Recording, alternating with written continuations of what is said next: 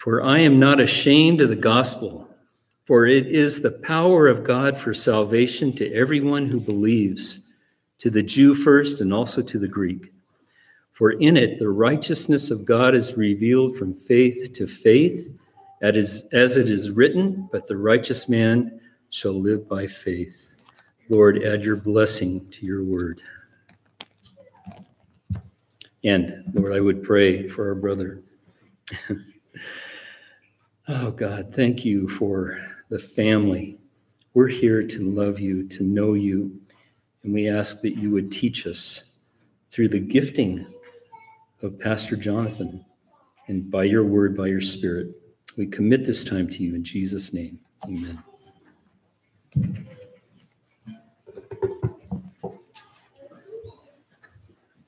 You may be seated. Thank you. Well,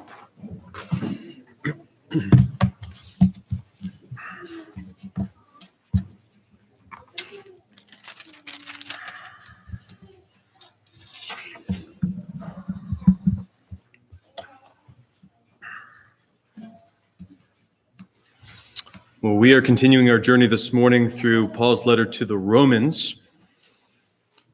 And last week we were looking at verses 11 through 15, where Paul says that he longed to see these Romans, to come to them in person, to be with them. And the reason is that he might impart to them some spiritual gift, which we saw was spiritual strengthening. He wanted to be with them, to expound the scriptures, to teach them the word of God, to preach the gospel, the whole counsel of God to them, in order that they might be strengthened, built up, and able to perform the work of the ministry that God calls every member of the body to perform.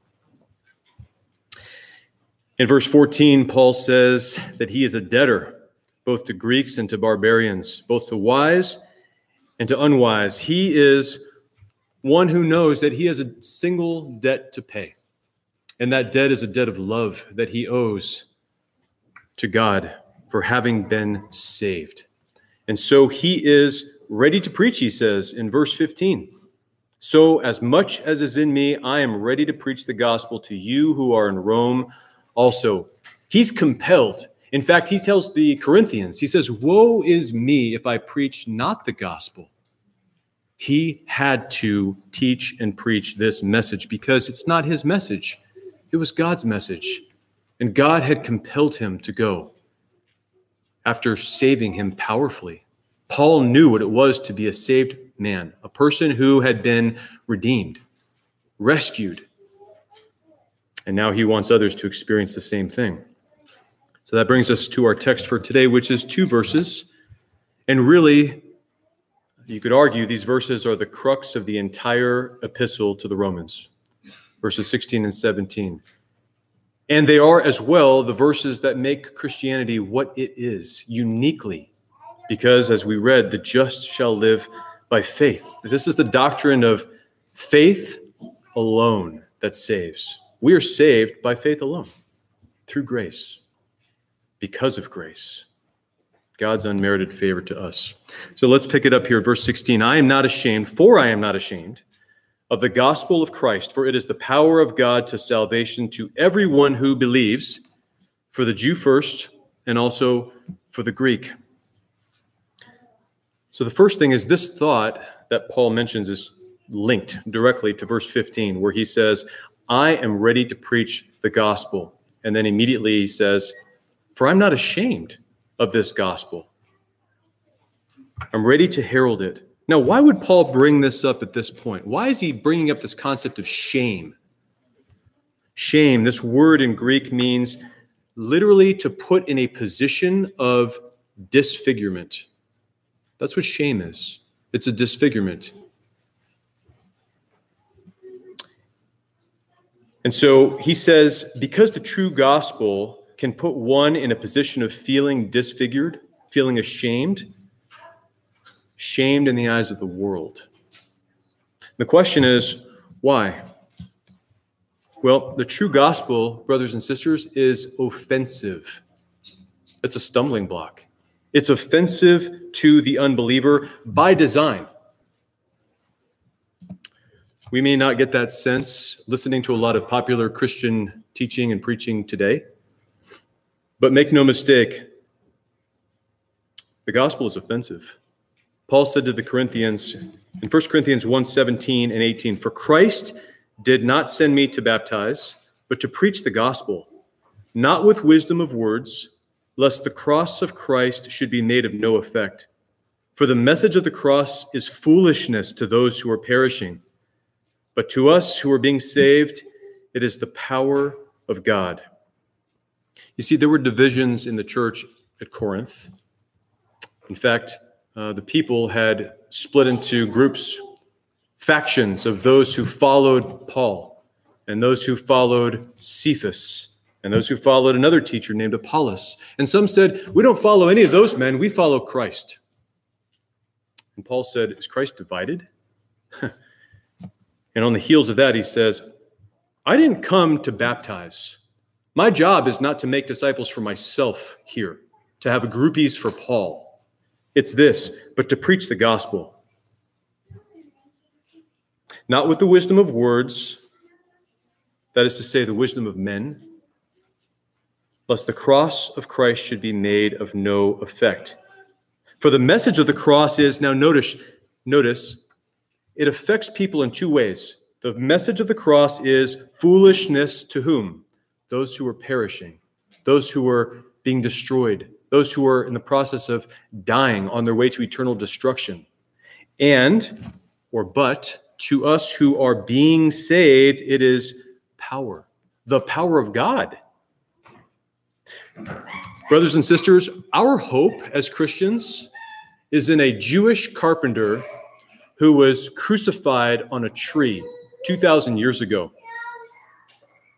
That's the hope of our soul for all souls for all eternity. Does that sound like foolishness to you? sounds like foolishness to the world. Look at verse 21 of 1 Corinthians chapter 1, just a few verses down from where we just were. Verse 21 For since in the wisdom of God, the world through wisdom did not know God, it pleased God through the foolishness of the message preached to save those who believe. God, in his wisdom, decreed that man could not come to know him through his own wisdom, through worldly wisdom. Why did he do that? Because then man would have something to boast about, right? Those who were smartest, those who have the most intellectual horsepower, could say, I, I figured it out. I'm saved because I used my wisdom to know who God is, to understand his attributes, but God says, no. He alone is holy, and he shares his glory with no one. And so, no man, through his own wisdom, can come to know God. Verse 22 For Jews request a sign, and Greeks seek after wisdom. That's what they each were looking for for salvation. The Jews wanted a sign. They wanted a sign to know that their Messiah was had come. The Greeks, their interest is wisdom the wisdom of the world. They were the sophisticated of the, the culture. And they wanted salvation through knowledge, deep knowledge. Verse 23 But we preach Christ crucified. To the Jews, a stumbling block, and to the Greeks, foolishness. Stumbling block, scandalon. That's where we get the word scandal from. the gospel is a scandal to the Jews. It's a block that they can't get around, they just trip over it. And to the Greeks, who are the wise, in air quotes, foolishness. Christ crucified is foolishness to them. The Greek word there for foolishness is moria. That's where we get the, the English word moron. They thought it was moronic, absolute absurdity. I heard um, Pastor John MacArthur share this example which I thought was really poignant, really good on this particular point to illustrate it. And he said, um, he was pointing out that in Rome, um, it doesn't exist anymore today. It's been archived in a museum, but there was a, a, a piece of graffiti on a wall um, in a house that was etched in plaster, and it was um, near a hill that's called uh, the Palatine Hill, and this graffiti is known as Alexamenos graffito. And what it was is um, a representation of the crucifixion of Christ and a man who had come to worship before this crucified one. Except the image depicts a cross, and the one who's on the cross has the head of a donkey, a jackass. And the inscription at the bottom says, Alexamena worships his God. That's a picture of what the world thinks of Christ crucified foolishness, stumbling block. Can't get around it. It's foolishness. In fact, the natural man, we're taught, um, is at enmity with God in his mind. He hates the things of God. He has no category in his thinking for spiritual truth, so he dismisses it. And further, he hates it. He pours his scorn and contempt upon it. But if the message is the power of God to us who are being saved, then why, brothers and sisters, would we ever be tempted to feel shame? Clearly, Paul wouldn't have written, I'm not ashamed of the gospel if there weren't a temptation for us to feel shame, right? Well, we know that the fear of man brings what? A snare. It brings a snare. We can fall into the trap of trying to please others, can't we? Of wanting to think like they do and be liked by them, be approved by them, be thought well of. And the reason we do that is because in our sinfulness, we have a high opinion of ourselves, don't we? We value ourselves and what we think. And when someone looks down on us, thinks little of us for who we are or what we think, what we believe, that bothers us. Did you know that Timothy felt shamed of the gospel? Paul wrote to him in 2 Timothy 1, verse 7, starting in verse 7. 2 Timothy 1 7, for God has not given us a spirit of fear, but of power and of love and of a sound mind. Therefore, do not be ashamed of the testimony of our Lord, nor of me, his prisoner, but share with me in the sufferings for the gospel according to the power of God. Timothy, don't be ashamed of the gospel, but rather embrace the sufferings for the gospel. What are those sufferings? Well, it might be being thought little of, being spoken badly of, physical persecutions. All of those fall under the umbrella of sufferings for the gospel of Christ. Verse 9 of 1 Timothy 1 who has saved us. So, God who has saved us and called us with a holy calling, not according to our works, but according to his own purpose and grace, which was given to us in Christ Jesus before time began. So there it is. God is shutting out man's work as a possibility for gaining righteousness before him. He says, I won't have it. It's not according to works. This gospel, this salvation, is a holy calling, and it's given by grace in Christ Jesus alone through faith. You can't do anything to earn it. True believers, even like Timothy, are not exempt from feeling shame from time to time, from being tempted to, to feel ashamed of the gospel. Brothers and sisters, I'm ashamed to confess to you that I've felt shame at the gospel at times when I have had opportunities to open my mouth and speak the word of God and have chosen rather to keep silent.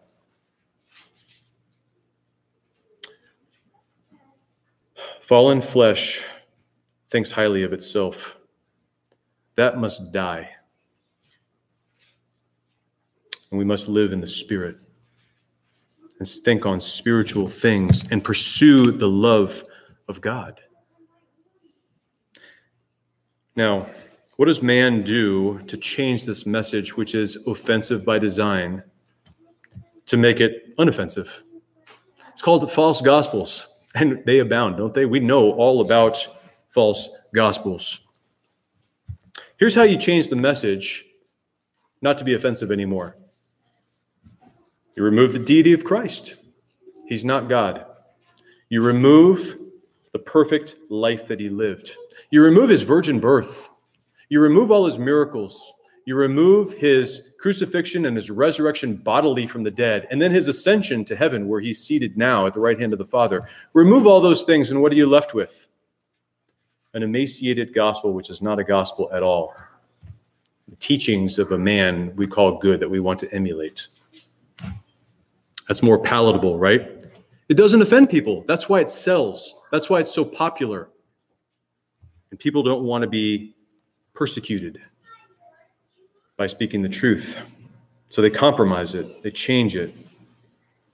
In Paul's opening remarks to the Galatians, he says this I marvel that you are turning away so soon from him who called you in the grace of Christ to a different gospel, which is not another, but there are some who trouble you and want to pervert the gospel of Christ. See, Paul had planted several churches in the region of Galatia and he was profoundly stunned that they could turn so quickly from the grace of God and the true gospel to another gospel. There were Judaizers who had infiltrated the church, and they were teaching that in order to be saved, you have to add to Christ. You have to be circumcised according to the law of Moses. You have to keep the law of Moses, otherwise, you can't truly be saved. And Paul says this in response in Galatians 5:11 he says, "And I, brethren, if I still preach circumcision, why do I still suffer persecution? Then the offense of the cross has ceased." Right? If he had conceded the point that okay, circumcision is necessary for salvation, the Jews wouldn't have been all up in arms and offended. He wouldn't have been persecuted. It would have been a smoother uh, message for Paul. Paul says, I can't do that. The offense of the cross would have ceased. No, the gospel shuts out the possibility of any man's efforts for salvation, and man doesn't like that.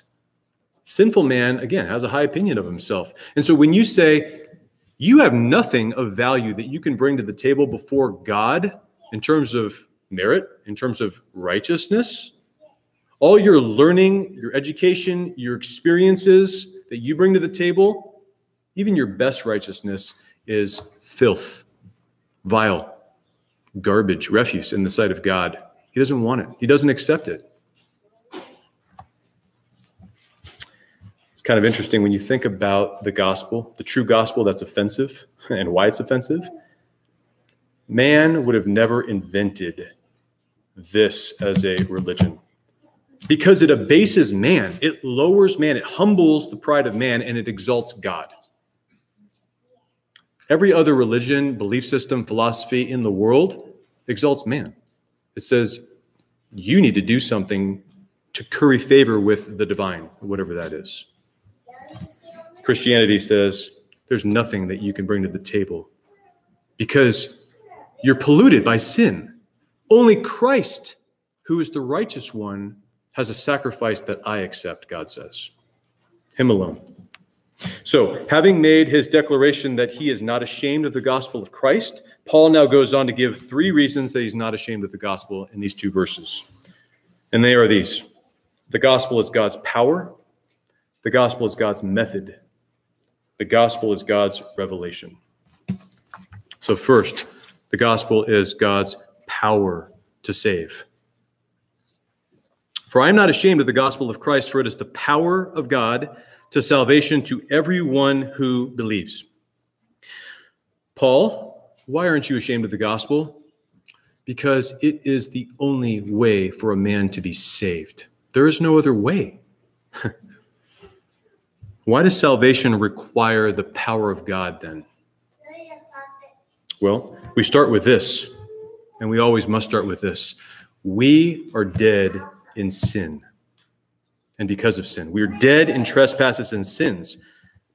Uh, we, we're like dead men walking in this world. When we're born into this world, we have physical bodies that live and breathe. You can communicate with people and live and recognize that people are alive, but spiritually, they're dead. And they've been dead ever since the Garden of Eden, when man stopped listening to God and was cast out of the garden. He died. Ephesians 2 1 says, And you he made alive who were dead in trespasses and sins. The reason that we commit sins is because we're sinners. Another way to say that is your nature dictates what you do. Jeremiah put it this way Can the Ethiopian change the color of his skin? Can the leopard change his spots? These are rhetorical questions. The answer is, of course not. And he says, So you who are accustomed to doing evil can do good. In other words, you have no ability to do what is good in your natural state because your nature is sinful. So everything that comes out of you is sinful. We see that in Romans chapter 3, where Paul says, There's none righteous, no, not one.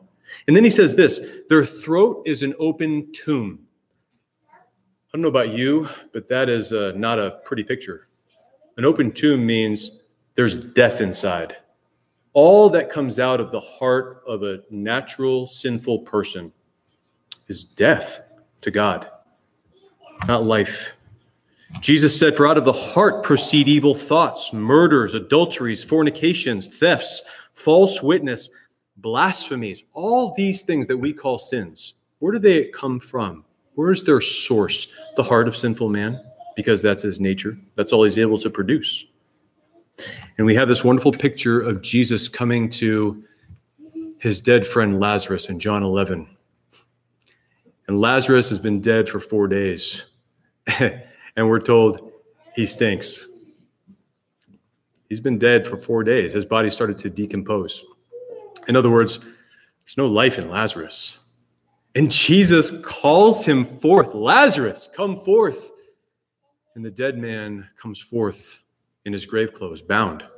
He lives. That is a wonderful picture, brothers and sisters, of all of us when we are awakened by Christ through his word. We're called from death to life by Christ, by his voice. We must be raised to new life by the power of God. So there's the connection with power. Why is power required for salvation? Because we're dead, and it requires power, great power, to raise somebody to life, right? Of his own will, he brought us forth by the word of truth, that we might be a kind of first fruits of his creatures. That's James, James 1:18. We are begotten, we are birthed by God. How? By his word, by the power of his word. See, these Romans, they were already regenerate and they were called. Paul says in Romans 1 6, among whom you are also the called of Jesus Christ. He calls them saints, he calls them brethren. So they've been brought to life. The power of God has been effective for them. But they need continued life. So now that we've been brought to life, hmm, we must be justified. We must be declared righteous. In other words, the, the sinfulness that we are guilty of and the penalty for that sin must be dealt with. It must be paid. It must be paid in full in order for it to be removed from us. That's the idea of justification. We need pardon. And only Jesus has the power to pay our fine, doesn't he? Why? Because he's the righteous one. He's the only one who is qualified to take upon himself the sins of others. It takes great power to be the righteous one, to always obey in every point, and never to omit the things you ought to omit. We fail, every one of us, in every respect on that count, but Jesus succeeded.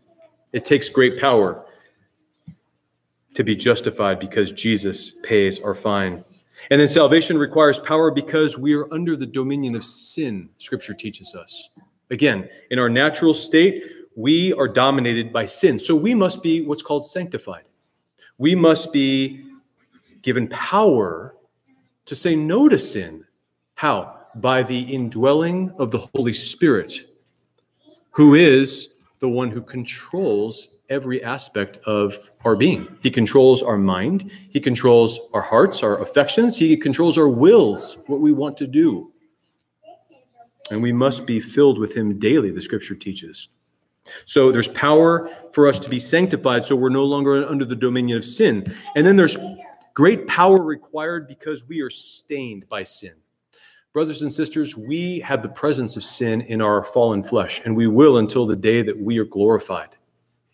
There is great power that's required to resurrect us with glorified bodies so that we one day will live in the presence of the Lord in the new heavens and the new earth with no sin.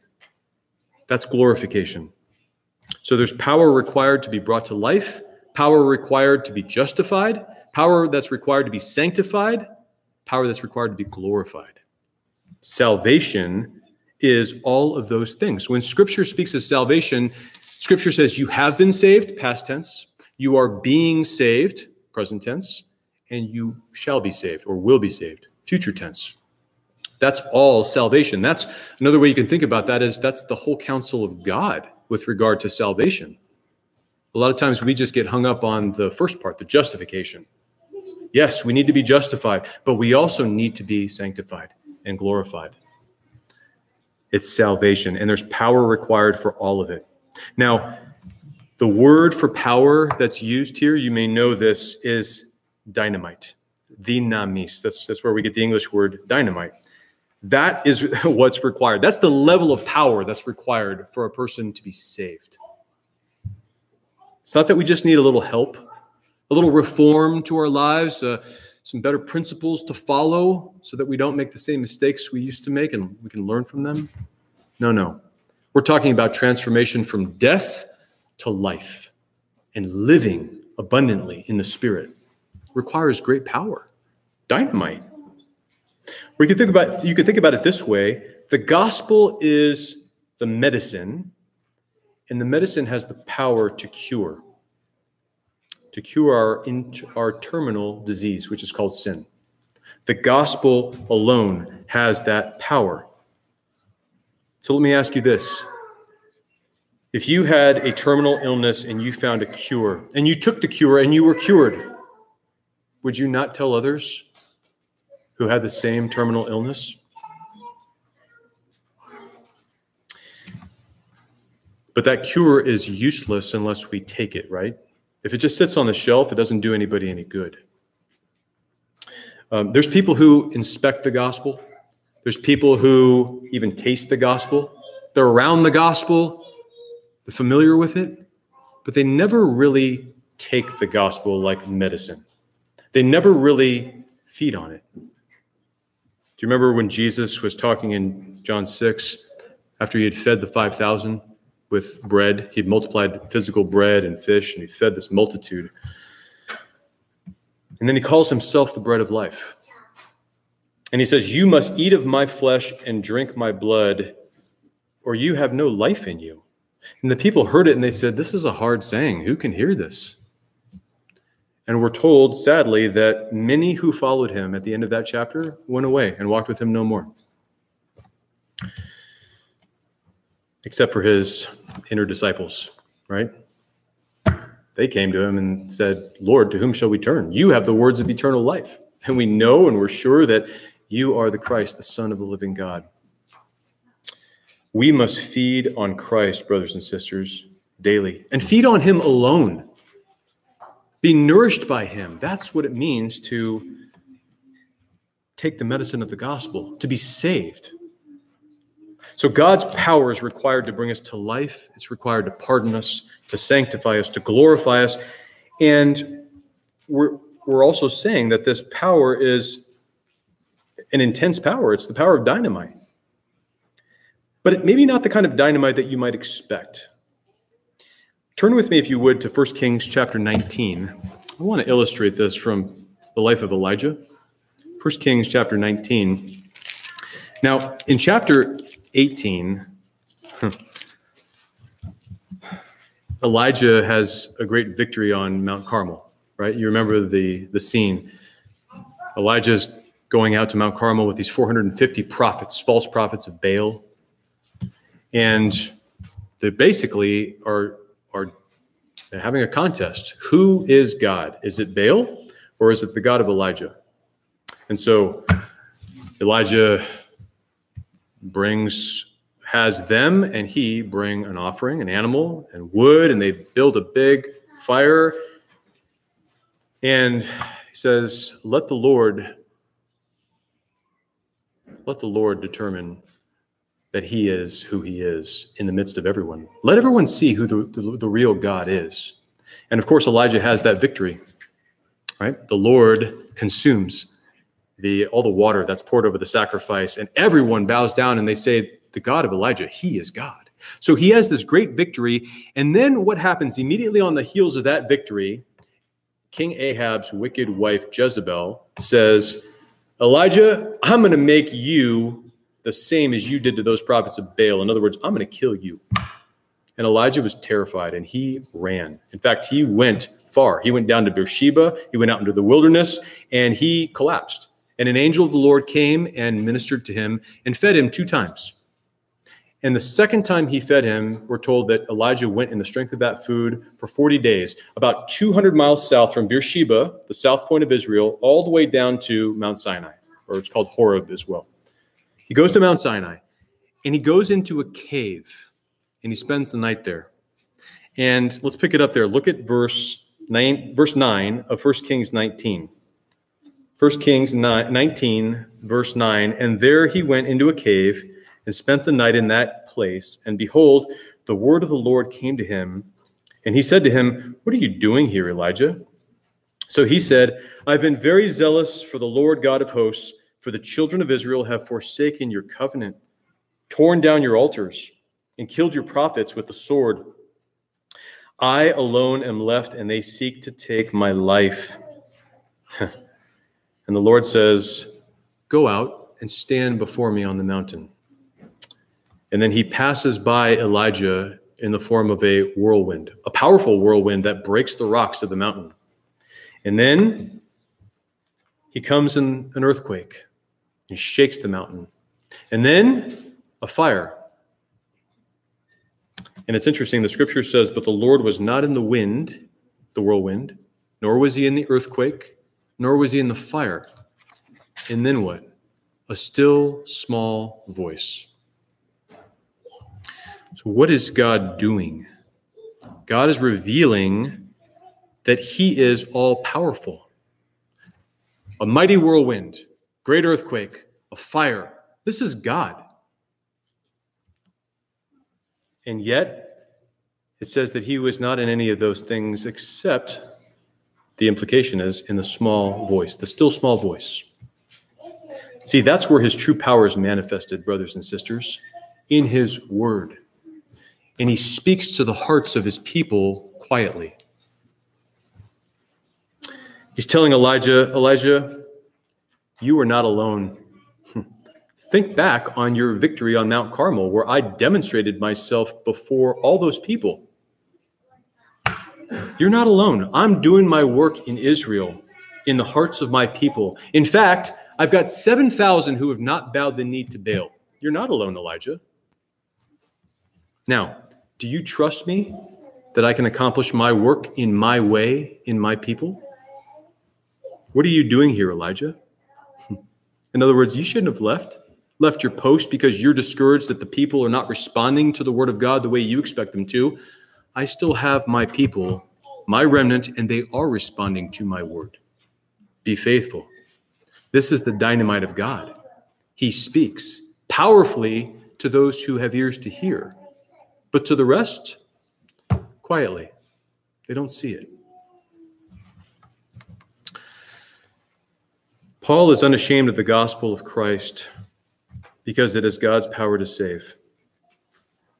But he saves in his way. And how is that? By faith. So here's point number two Paul's not ashamed in the gospel of Christ because it's God's method. It's God's method. For I am not ashamed of the gospel of Christ, for it is the power of God to salvation for everyone who believes. That's the qualifier.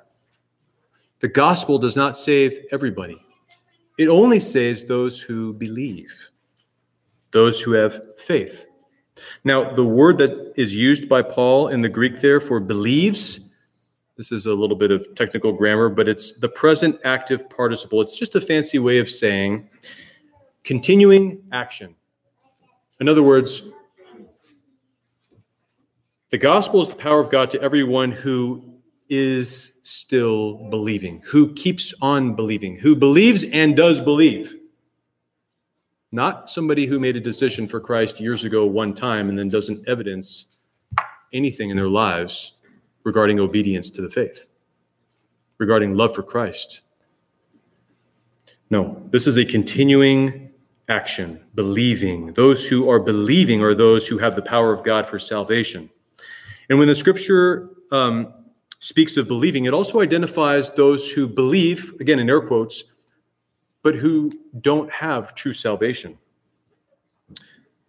It's like uh, 1 John 2:19, they went out from us, but they were not of us. For if they had been of us, they would have continued with us, right? Or it's like Jesus in John chapter 2, right before his conversation with Nicodemus. Um, he's doing mighty miracles, works. And at the end of chapter 2, we're told in verse 23 and when he was in Jerusalem at the Passover during the feast, many believed in his name when they saw the signs which he did. But Jesus did not commit himself to them because he knew all men and had no need that anyone should testify of man, for he knew what was in man. So there's a kind of believism where someone says they believe and they seem to believe. But notice they're not truly believers because Jesus didn't commit himself to them. He knew that their hearts were still hard. When Jesus is speaking with the Pharisees in John 8, similar example. He says that he spoke, or as he spoke, many believed in him. That includes the Pharisees. The same Pharisees who he then says, You are of your father, the devil. Jesus says, If you abide in my word, then you are my disciples indeed. There's the perseverance, there's the lifestyle of obedience that's required. How do we know if we believe to salvation, loved ones, and not just believe as the Pharisees believed? Romans 1 5. Saving grace always leads to the obedience of faith. The obedience of faith, or, or, or, faith, or obedience to the faith. That must be there. The Romans delighted Paul in his spirit because he knew their obedience had become known to all. It had sounded forth to the entire ancient world that they were followers of Christ. So true belief, true faith is never divorced from obedience to the faith, and it perseveres. You know what else is interesting about true faith? It's never a blind leap of faith. Some people say, well, you just have to have faith. Right? In our cultural context, people say, what really matters about your faith is not so much what you believe in, but that you have sincerity of belief. Just believe what you what you believe with sincerity and it's good. It's acceptable. That's blind faith. That is never what we're called to as Christians. Some people say, um, well, we exercise faith all the time. When we get on, uh, you know, a, a, bus, a train, we don't have trains around here, but uh, you know, when you're go, go you go to a restaurant and you sit down to a meal, um, you don't know who's in the kitchen preparing your food. You have faith that they're doing it the right way. Or you take a flight in an airplane and, you know, you trust that somebody's up there flying the plane. but that's more of the law of statistical probability, right? We rationalize in our minds and we say, well, millions of people do this all the time. The likelihood that something bad is going to happen to me, pretty small. Okay, I'm willing to take the chance. It's not faith. Real faith is informed, it understands propositions, truth. It's directed. It points to an object, and that object must be saving. Hebrews 11:6 But without faith it is impossible to please him for he who comes to God must believe that he is, and that he is a rewarder of those who diligently seek him. So there's two things I want to call out here. Two things about genuine faith. One, it always points to the person of God, and two, it always points to the work of God. The person of God and the work of God. So notice in Hebrews 11, 6, He who comes to God must believe that he is. In other words, who he's revealed himself to be in Scripture. You must embrace that, all of that, or you don't believe who he is. And that he is a rewarder of those who diligently seek him. In other words, true faith always believes the work of God, that he can do what he promises to do. Paul had that kind of faith. When he was urging Timothy not to be ashamed of the testimony of Christ, nor of Paul as his prisoner, as he said in 2 Timothy 1, he said this in verse 12, 2 Timothy 1:12, "For this reason I also suffer these things. Nevertheless, I am not ashamed, for I know whom I have believed, and am persuaded that he is able to keep that which I've committed to him until that day. See, Paul has the right object of his faith, God, as he's revealed himself to be in Christ, and he's persuaded in the work of God that God was able to keep what? Paul's soul until the very end, that he would not be ashamed in that last day. His faith is not in vain, but to the contrary, he would be rewarded. Rewarded. So Paul had that kind of faith Abraham also had that kind of faith. In Romans 4 17, Paul says of Abraham, who is the father of all the faithful, all who have faith, as it is written, I have made you a father of many nations, in the presence of him whom he believed, God, who gives life to the dead and calls those things which do not exist as though they did. So notice first, he had the right object of faith, right? God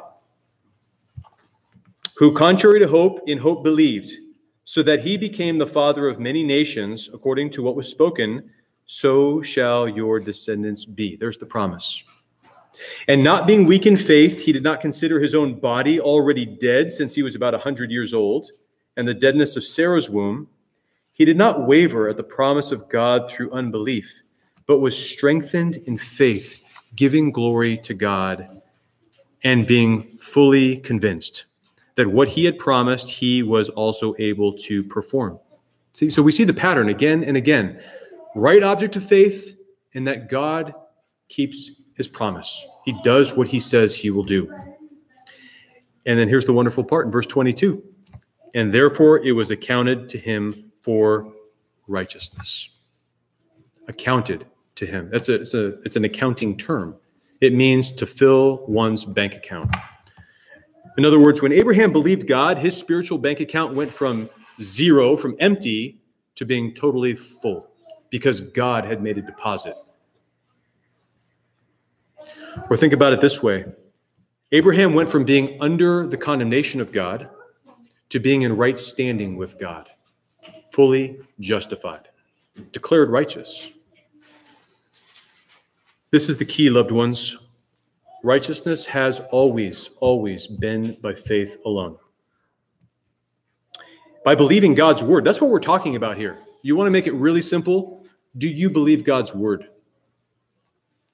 Who he's revealed himself to be and the work that he has done in the person of Jesus Christ, because that's who he's revealed himself to be. Think about Adam in the garden. Where did he go wrong? He stopped believing the word of God. God said, In the day that you eat of that tree, referring to the tree of the knowledge of good and evil, you will surely die. And the devil comes along and he says the exact opposite. He says, You will not surely die. There's the lie. And Adam and Eve believed the lie, they stopped believing the truth. So, what's God's way of salvation? To stop believing the lie and to start believing the truth again. Right? to believe God. Now, stay with me. Here's where this gets really good for us. Verse 23 of Romans 4. Now, it was not written, what? That this was accounted to him for righteousness because he believed God. It was not written for his sake alone that it was imputed to him, but also for us. It shall be imputed to us who believe in him, who raised up Jesus our Lord from the dead there is the true faith again. Us who believe in him, who raised up Jesus our Lord from the dead. There's the object of faith. And who raised up Jesus from the dead? God did. We saw that at the beginning of Romans.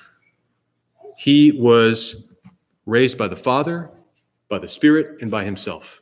The triune God raised Jesus from the dead. Do you believe that? If you do, you're believing in the work of God. And that belief, that faith, is counted to you as righteousness. It's good news, brothers and sisters. So there's a kind of believism which doesn't save, but there's true faith that always saves. And this is the nature of that true faith. Paul further qualifies his statement that the gospel is the power of God to everyone who believes. And he says this for the Jew first, and also for the Greek. Now, Paul, why are you making this distinction between Jew first and also the Greek? And does it matter that the gospel goes forward to the Jew first? Doesn't it just go out to everybody? Well, here's the, the fact the gospel went out to the Jew first, historically, right? Think about this when God made his covenant with Abraham, which he then Isaac, his son, and then he later reiterated Jacob, whom he renamed Israel, God kept the promise that he made to Abraham You will be a father of many nations. Your descendants will be as multiplied, as numerous as the stars in the sky, as the sand on the seashore, as the dust of the earth. We're told that when famine brought Jacob's descendants into Egypt, there were 75 of them who went to Egypt. You know how many came out 400 years later? 600,000 men, plus women, plus children. So more over a million people came out. God fulfilled his promise to Israel. He multiplied them. And then they wandered in the wilderness for 40 years before settling in Canaan, in the promised land. Israel was God's nation. It was separate from all the other nations. And God's function through Israel was that they should be a light to the nations, that they should proclaim the virtues of God, the goodness of God, all the attributes of God to the nations. They were to be separate. That's why they had all the restrictions and laws that they did relating to separation to narrowness because they were to be an example to the nations of how different they are because God is different. God is holy. He is separate from sin and from the ways of the world. Listen to how Paul describes the privilege and position of Israel as a nation. And he, he does this in Romans chapter 9. I'm just going to read the first five verses. I tell the truth in Christ and I'm not lying my conscience also bearing me witness in the Holy Spirit, that I have great sorrow and continual grief in my heart. For I could wish that I myself were accursed from Christ for my brethren, my countrymen according to the flesh, who are Israelites, to whom pertain the adoption, the glory, the covenants, the giving of the law, the service of God, and the promises, of whom are the fathers, and from whom, according to the flesh, Christ came, who is over all the eternally blessed God. Amen. See, the gospel is not just a New Testament phenomenon. It was first preached, remember where? In the Garden of Eden. Genesis 3:15, the proto-evangelion, where God said, "The seed of the woman will bruise the serpent's head, and the serpent will only bruise the heel of the seed of the woman." That's a picture of Christ who is to come, who would crush Satan. And Satan would only bruise Christ's heel, and he did that at the cross. But he really crushed his own head by putting Christ on the cross, right? By seeing Christ put on the cross. Later, this was preached to Abraham, this gospel. We're told by Paul in Galatians 3 8, and the scripture 3 8, excuse me, and the scripture foreseeing that God would justify the Gentiles by faith preached the gospel to Abraham beforehand, saying, In you all the nations shall be blessed. So the gospel was heard by Abraham. And then it was later preached to the Jews. Remember the beginning of Paul's letter to the Romans? He said that he was separated to the gospel of God, which he promised before through his holy prophets in the scriptures. Right? So the Jews had the oracles of God, they had the revelation of God in the scriptures concerning the Son. They knew not who he was specifically, but what they did know was that he would be a suffering servant and that he would be glorified after his suffering. So they had the gospel preached to them. The gospel was first preached to the Jews. I think that's what he's saying here. The gospel first goes to the Jew because it first went to the Jew. And then when we get to Acts to Acts chapter 13, hmm, Paul is in Antioch of Pisidia, and he goes into the synagogue on the Sabbath day, and he's preaching the gospel to the Jews there that Jesus is the seed of David and the promised Messiah. And many seem to believe and follow uh, Paul and Barnabas. That's what we're told. It seems hopeful. Turn to Acts chapter 13 just to follow this thread here. Acts chapter 13.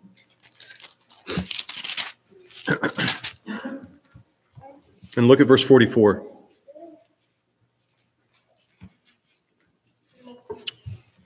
On the next Sabbath, almost the whole city came together to hear the word of God. But when the Jews saw the multitudes, they were filled with envy. And contradicting and blaspheming, they opposed the things spoken by Paul. Then Paul and Barnabas grew bold and said, It was necessary that the word of God should be spoken to you first. But since you reject it and judge yourselves unworthy of everlasting life, behold, we turn to the Gentiles. For so the Lord has commanded us. I have set you as a light for the Gentiles, that you should be for salvation to the ends of the earth. Now, when the Gentiles heard this, they were glad and glorified the word of the Lord. And as many as had been appointed to eternal life believed. And the word of the Lord was being spread throughout all the region. But the Jews, stirred up the devout and prominent women and the chief men of the city, raised up persecution against Paul and Barnabas, and expelled them from their region. But they shook off the dust from their feet against them and came to Iconium. And the disciples were filled with joy and with the Holy Spirit. So the gospel goes to the Jew first. Paul went to the synagogues and he reasoned with the Jews. But when they judged themselves unworthy of eternal life by rejecting Jesus as Messiah, he says, I'm turning to the Gentiles. And then he quotes Isaiah 49 and he says, I've set you as a light to the Gentiles that you should be for salvation to the ends of the earth.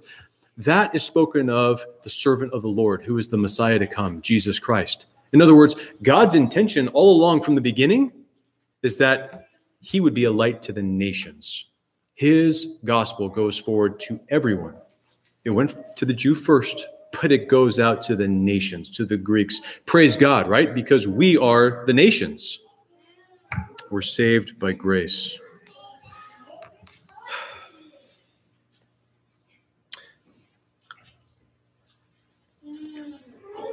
One comment, and we're going to get to this, Lord willing, when we get to Romans chapter 11. The Jews are still being saved now. Some people believe that they're not being saved and that there's they're going to be saved at some point in the future. But Paul argues at the beginning of chapter 11 God has not turned away from his people because he is exhibit A.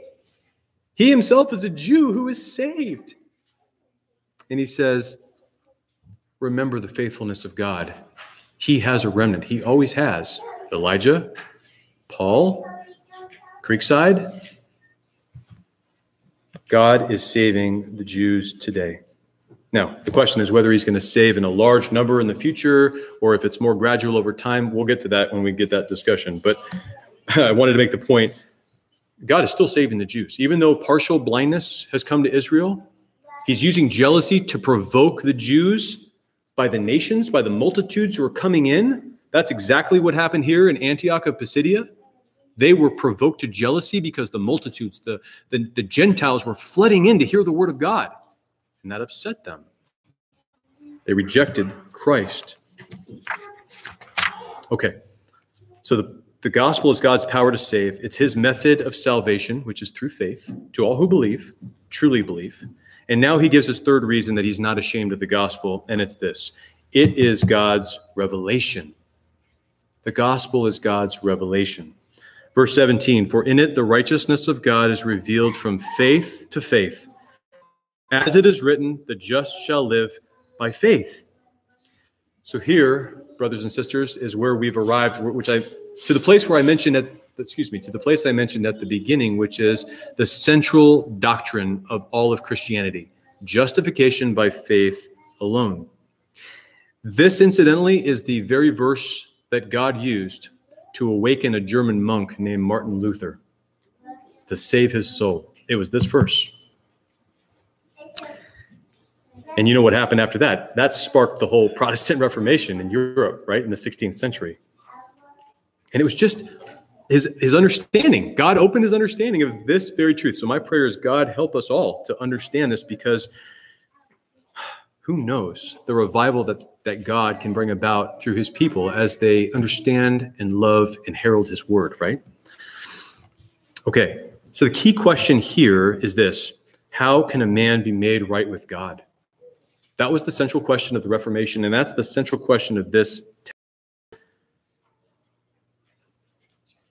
How can a man be put right with God? Of course, that presupposes you understand that he's wrong with God. That's why we always start with the bad news first when we preach the gospel. But this is the verse that makes Christianity what it is. What separates it from every other belief system in the world? And the answer is this the just shall live by faith, by faith alone. For in it, the gospel, for in it, that is to say, the gospel, the righteousness of God is revealed. Now, Righteousness, again, is that condition of acceptance with God. What he says is approved. It is another way of, of uh, putting it is this it's a person who is in the condition that they ought to be before God. In other words, in the gospel, God's own standard of righteousness is revealed. And the word for revealed is this apocalypto. It's the same word that's used for the last book of the Bible, Revelation. That's where we get the word apocalypse from. What does apocalypse mean? It means an unveiling of something that was previously hidden, veiled. So follow this train of thought. For in it, that is in the gospel, the righteous standard of God is unveiled. Well, what's interesting here is Paul, when he says the righteous, the, uh, the righteous, excuse me, the just shall live by faith, he's quoting Habakkuk, that little prophet in the Old Testament that most people never read, right? I spent some time with Habakkuk this week, more so than I had before, and I'm, praise God. He is a wonderful uh, Old Testament prophet. And Paul is quoting Habakkuk saying, the just shall live by faith. Now, what struck me this week was this that concept that a man can only be put right with God by faith alone was known in the Old Testament. Habakkuk, he wrote it here. And Habakkuk lived around 600 BC, 600 years before Christ, okay? Think about King David in Psalm 32 when he said, Blessed, happy is the man to whom the Lord does not impute iniquity. David lived a thousand years before Christ. So those truths that God will justify a man by faith alone, not impute his sin to him, declare him righteous by faith, was known. It wasn't veiled. So, what was veiled then is the question. Or maybe put it this way who was veiled that has now been revealed? Look back at verse 16 of Romans 1. Paul calls this gospel the gospel of Christ. In verse 9, he called it the gospel of his son, meaning God's son. In verse 3, the gospel is concerning his son, Jesus Christ, our Lord. In verse 1, the gospel is the gospel of God. Do you see what he's saying? Paul's saying that Jesus, who is God the Son, is himself the righteousness of God that has been unveiled. Remember the beginning of the Gospel of John? He came to his own, meaning to uh, the human race, and his own, that next word zooms in on his people, the Jews, did not receive him. They rejected him. But as many as received him, To them, he gave the right, the power, the authority to be called the sons of God, the children of God, who believe what? On his name. Who believe on his name. his name, brothers and sisters, has been revealed. It's Jesus of Nazareth, the Christ, the Son of David, the Son of God. He is the righteousness of God. And how is this righteousness revealed? Well, Paul says, from faith to faith. The righteousness of God from faith to faith. That can also be translated by faith or from faith to faith. I think he's saying this Jesus is the righteousness of God that has been revealed, and we understand that by faith. We understand that by faith.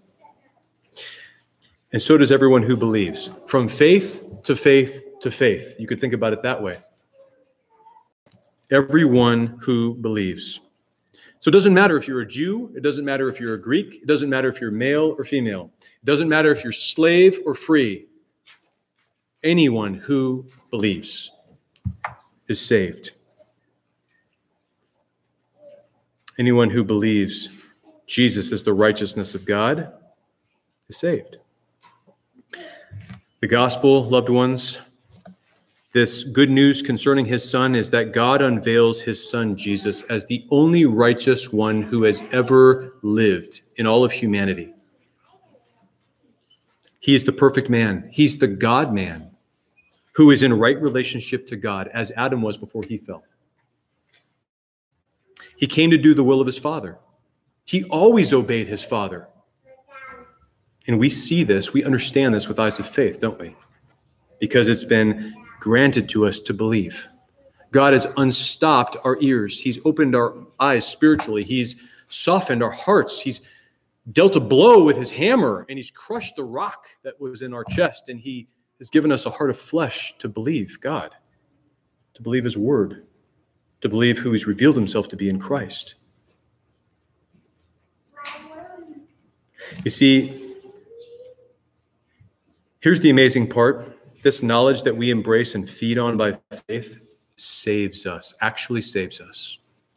It's the power of God in action. By believing who God has revealed himself to be in Christ, the object, and that it was the triune God who raised him from the dead, the work of God, we have been given genuine faith and eternal life. Praise the Lord. You could, all, you could also think about it this way God gives the very righteousness that He requires of us that we can't produce by faith, by believing Him. Hmm. And that's the discovery that Luther made about this verse. That's what freed him from his bondage. Luther, Luther, if you read his account, deeply troubled as a monk. He used to go to confession for six hours a day, often um, almost every day. And in fact, he, he went so often and stayed so often, stayed so long, that um, the priest in the confessional was wearied by Luther. He said, Brother Luther, come back when you have some serious sin to confess, adultery, uh, something. He said, Everything that you're confessing, they're peccadillos, just little sins. But Luther had this incredible um, sense of guilt for his about his own sin. And his thought was, I have to be able to confess. I have to remember everything that I confess. And he would leave the confessional and he would be so troubled because he would remember something else afterward that he should have confessed, but he didn't. And he began to think, how can I ever be saved? Because I may have omitted some confession somewhere along the way. Or the priest who heard my confession may not have been in good standing with God himself. And so my confession would not be valid with God. He was burdened deeply. And he had three crises in his life that the Lord used to bring Luther to true faith. And the third crisis was this he read Romans 1, verse 17. And he came to this text, the just shall live by faith. And I just want to read you this is Luther's own words of how this impacted him. He says this I greatly longed to understand Paul's epistle to the Romans, and nothing stood in the way but that one expression, the righteousness of God, because I took it to mean that righteousness whereby God is just and deals justly in punishing the unjust. My situation was that although an impeccable monk, I stood before God as a sinner, troubled in conscience, and I had no confidence that my merit would assuage him. Therefore, I did not love a just and angry God, but rather hated and murmured against him. Yet I clung to the dear Paul and had a great yearning to know what he meant. Night and day I pondered until I saw the connection between the righteousness of God and the statement that, quote, the just shall live by his faith. Then I grasped that the righteousness of God is that righteousness by which, through grace and sheer mercy, God justifies us through faith. Thereupon, I felt myself to be reborn and have gone through open doors into paradise. The whole of Scripture took on a new meaning, and whereas before the righteousness of God had filled me with hate, now it became to me inexpressibly sweet in greater love.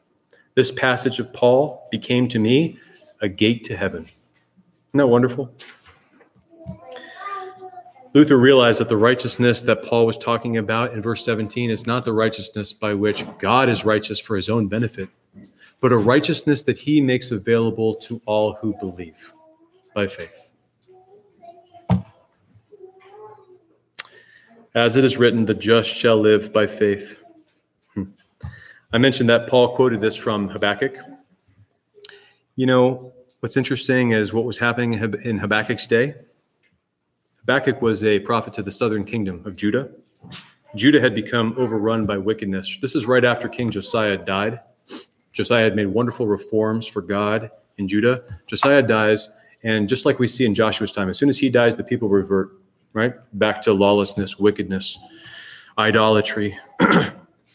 and uh, Habakkuk comes before the Lord and he says, Lord, there's violence and there's wickedness among your people. Um, why are you silent?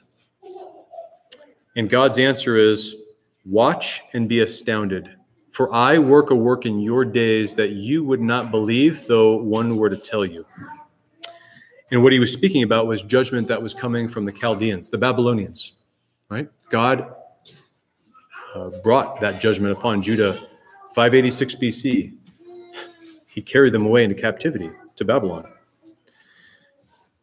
But Habakkuk says, Lord, you're holy. You're of purer eyes than to behold evil. You can't even look upon evil. Why would you use a wicked nation like the Chaldeans to judge your people, Israel? And he says, Lord, why do you hold your tongue when the wicked devours a person more righteous than he? Hmm. Stop there. Habakkuk is wicked Israel really more righteous than the Chaldeans? Cursed is everyone who does not continue in all things which are written in the book of the law to do them. Deuteronomy 27 26. God's answer to Habakkuk was this write the vision, write this prophecy, which is yet for an appointed time. It's not yet, but it will speak and not lie. It will tarry, it will seem to delay, but wait for it, because it will surely come. And what's the message? It's this Habakkuk 2 4. Behold the proud, his soul is not upright in him, but the just shall live by his faith. There's the connection.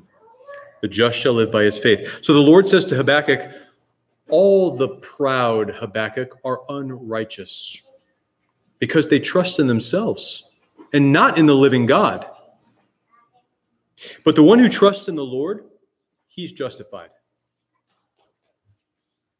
He will live by God's righteousness. Whether it's the faithless in Judah or it's the unbelieving Chaldeans, whether it's Jew or Gentile, it does not matter. All are unrighteous before the holy tribunal of God. All are unrighteousness before God. And judgment is coming for all who trust in themselves and not in the, in the living God. See, near term, that judgment was fulfilled. Judah, like I said, they were taken away captive to Babylon. Long term, the great day of judgment is coming for all. Every man must give an account of himself before God. When Paul preached to those Jews in Antioch and Pisidia in Acts 13, he also interestingly quoted Habakkuk. He quoted Habakkuk 1:5, which was, uh, "Behold, you despisers, stop and see, marvel and perish. For I work a work in your days that you will by no means believe, though one would were to declare it to you."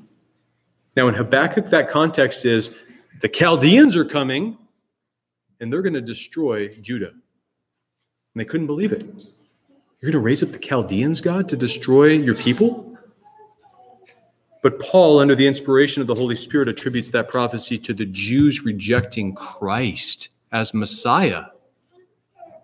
They wouldn't believe in God's Messiah or that God had raised him from the dead. And so he's saying, Beware, judgment is coming upon all those who reject God's Messiah. In closing, brothers and sisters, Jesus said in Mark 8:38, "Whoever is ashamed of me and my words in this adulterous and sinful generation, of him the Son of Man will also be ashamed when he comes in the glory of his Father with the holy angels." Jesus is the gospel revelation. To be ashamed of the gospel is to be ashamed of Jesus himself. Conversely, Matthew 11, 6, and blessed is he who is not offended, who's not scandalized because of me. Those who ultimately are ashamed of Christ don't know Christ as Lord and Savior. They're not his, they're of the world, they're of the evil one. Loved ones, we should never feel ashamed of the gospel because it was Jesus who took our shame upon himself he allowed himself to be shamed so that we would not have to endure the shame of the last day when we would be cast into outer darkness apart from him. Isaiah wrote some interesting detail about the Messiah's appearance, his face, when he was crucified. Do you remember? He said in Isaiah 52 Just as many were astonished at you, speaking of Messiah, so his visage, his countenance, his face was marred more than any man and his form more than the sons of men. He was disfigured physically more than any other person has ever been. You would not have recognized him after he had been scourged. What a picture, brothers and sisters, of what Christ was willing to endure for us by taking our shame, the shame of our sin upon himself. Isaiah 53, he's, he's despised and rejected of men, a man of sorrows and acquainted with grief and we hid, as it were, our faces from him. We didn't want to look upon his disfigurement because it was shameful. But listen to verse 4 Surely he has borne our griefs and carried our sorrows. Yet we esteemed him stricken, smitten by God, and afflicted. We saw him dying on the cross, paying for his own sins, that he was being smitten by the Lord for his own sin. But he was wounded for our transgressions, He was bruised for our iniquities. The chastisement for our peace. In other words, the punishment that was required that we might be put into right standing with God, justified, was upon Him, on Jesus. And by His stripes, by His death, we are healed. Praise the Lord. The world looks at Jesus and they see a man who died for his own sin, and they look at him like Alexamenos, who worships his God. But to us, he is precious, is he not? Therefore, brothers and sisters, here's the encouragement, here's the exhortation. The writer of Hebrews says, Therefore, let us go to him outside the camp, bearing his reproach. We're going to sing in just a moment a great hymn that speaks to this the old rugged cross. To the old rugged cross I will ever be true, its shame and reproach gladly bear. Hmm. We who trust in Christ, we are baptized into him. That means that we share in his experience of death, his experience of shame. We should be willing to bear. We shouldn't be ashamed of it because he was bearing our shame, dying in our place. Let us become fools for Christ. Let us say, Who cares what the world says and what they think of us? Let us become fools for Christ, because in so doing, we really become wise. For I am not ashamed of the gospel of Christ, for it is the power of God to salvation for everyone who believes, for the Jew first and also for the Greek. For in it the righteousness of God is revealed from faith to faith, as it is written, the just shall live by faith. So the gospel is God's power, it's God's method, it's God's revelation. And as we already said, it's his message. It's all of God, right? Let us not be ashamed. Paul was a slave of Christ, and his burden was to do his master's will, to share this good news with the nations. God, help us to do the same, especially when the pressures and the trials come, when we are tempted to be ashamed and to close our mouths.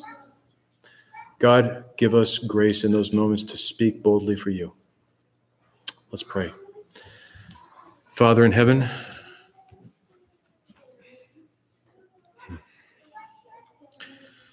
Lord, forgive us for ever feeling shame of your blessed Son, who is shamed for us, who took the curse that should have fallen upon our heads and was hanged on a tree and bore the full cup of your wrath against sinners. And he drank it to the full, every last drop. Lord, because of his righteousness, we are made righteous, declared righteous, put in right standing with you by faith. And because he's paid our penalty, he's taken away our sins. He's taken away the punishment which was due us. We have been pardoned.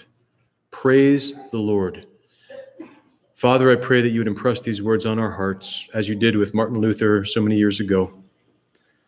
I pray that we would go forth in the power of your Spirit, living for Christ, communing with Christ being filled with the word of Christ, seeing his blessed face, living before him daily, not being ashamed of, of Christ or of anyone else who bears the name of Christ and his testimony. Father, help us. Give us strength, for we are weak. We confess it. But you are mighty. May you bring glory to yourself through your church and through this church here at Creekside. Thank you for these dear brothers and sisters. And thank you for meeting with us in your word today. May we think on these things. Bring them to our remembrance. Help us, Lord. In Jesus' name, amen.